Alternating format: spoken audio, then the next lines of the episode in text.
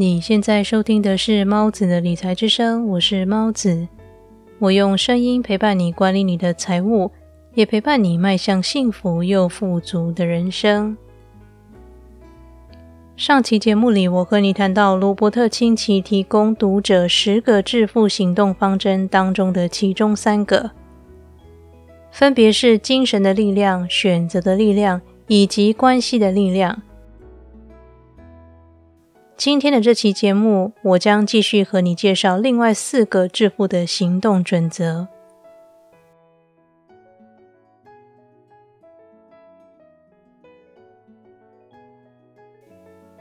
四、快速学习的力量。罗伯特清崎在先前的篇章中有谈到，如果想投资，首先应该把一部分的钱用于增加知识，投资自己的脑袋。如果在投资前没有充分了解自己所投资的标的物，那便是一种投机的赌博式行为。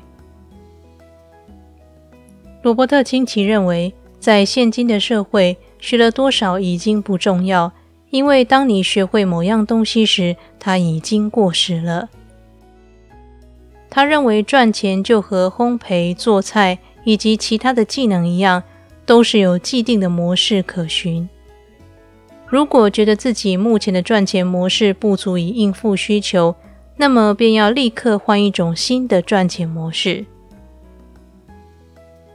快速学习新的模式，并且实际操作演练，借此改善财务状况。上课或阅读的目的就在于花钱买一样已经被证实成功的模式。作者或是讲师利用自身的实际人生经验带领你，会让你少走许多冤枉路，节省很多摸索的时间。五、自律的力量。我在第十二期节目里谈到，富人的两个共同特性，就是他们都是自律而且有毅力的人。如果想获得财富，最好的方式便是提供社会价值。并且以价值换取金钱。想做到这件事，必须要先成为某个领域的专家。想要成为某个领域的专家，就必须有系统、有纪律的不断重复在这个领域里实做，直到达到成功为止。我也在第十二期节目里提到，《富有的习惯》这本书的作者。托马斯·科里研究的百万富翁当中，大多都是和我们一样白手起家的普通人，并不是富二代。在资产累积的前期，大部分的人起点都差不多，那便是利用自己上班的固定薪资，妥善的利用，首先支付自己，把收入用于储蓄或是投资，使自己的每一分钱做最有效的利用。但是周围的诱惑非常多，到处充斥着各个广告，要你不断消费、不断购买各种商品，让你眼花缭乱、目不暇及。唯有认清自己目标、懂得自我约束的人，才能够获得并且守住财富。罗伯特清崎要读者们不要背上数额过大的债务，要尽量的降低支出。并且要持续购买资产，以资产的收入购买自己喜欢的奢侈品，或是其他的负债，例如房子或车子等等。他说：“从富爸爸学到的一条经验是，生活之所以能推着你转，并不是因为生活的力量很强大，而是因为你缺乏自律。”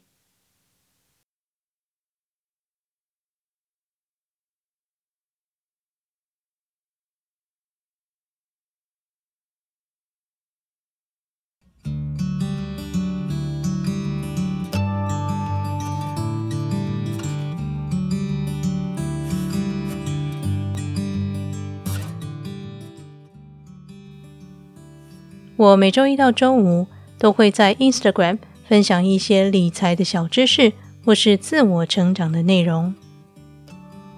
如果你愿意每天花五分钟时间给自己一点正面能量，请点选节目说明栏里的连结，追踪我的 Instagram 吧。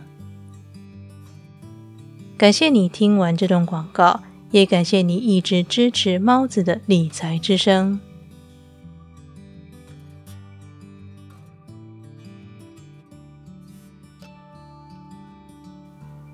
六好建议的力量。罗伯特清崎在书中提到，我们生活在信息时代，花钱购买他人的专业知识，获取信息以节省时间，这是非常划算的。他也提到了，如果你必须聘请专业人才替你完成一些工作，或是希望能向他们寻求专业建议，以下呢有两个筛选的要点，可以帮助你鉴别出真正的专家。这两点分别是：A. 他们重视你的利益；B. 对于你想了解的领域，他们本身也具备实务的经验。例如，如果你想聘请一位房屋中介替你买卖房屋，那便要问对方他们是否持有房产，借此得知他们是否真的了解房地产买卖和投资。另外呢，对于适任的专业人才，要慷慨的付费，因为他们替你赚来的钱比他们的佣金还要更多。七，无私的力量。罗伯特清崎在这里的意思是，在每一次投资行动当中，都要问自己多久才能回收这些资产。在他的投资组合当中，有些是必定会带给他回报的标的，例如仓储、土地、房子、股票等等；而其他的投资，则是利用知识或是听取经纪人的建议，购买某项资产后。只要赚到初始投入的本金，他便会先把那部分钱给提取出来，利用剩余的部分再投资。这样一来，即使剩下的部分亏损了，也没有损失到本金的部分。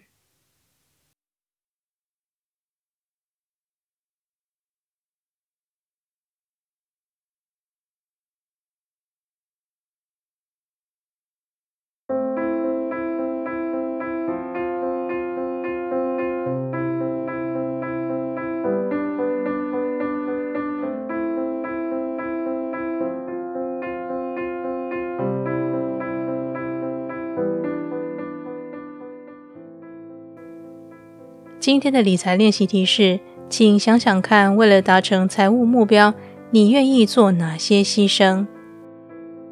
也许是减少外食，或是少买奢侈品。拟定计划之后，从现在就开始约束自己，并且密切的关注自己的现金流情形。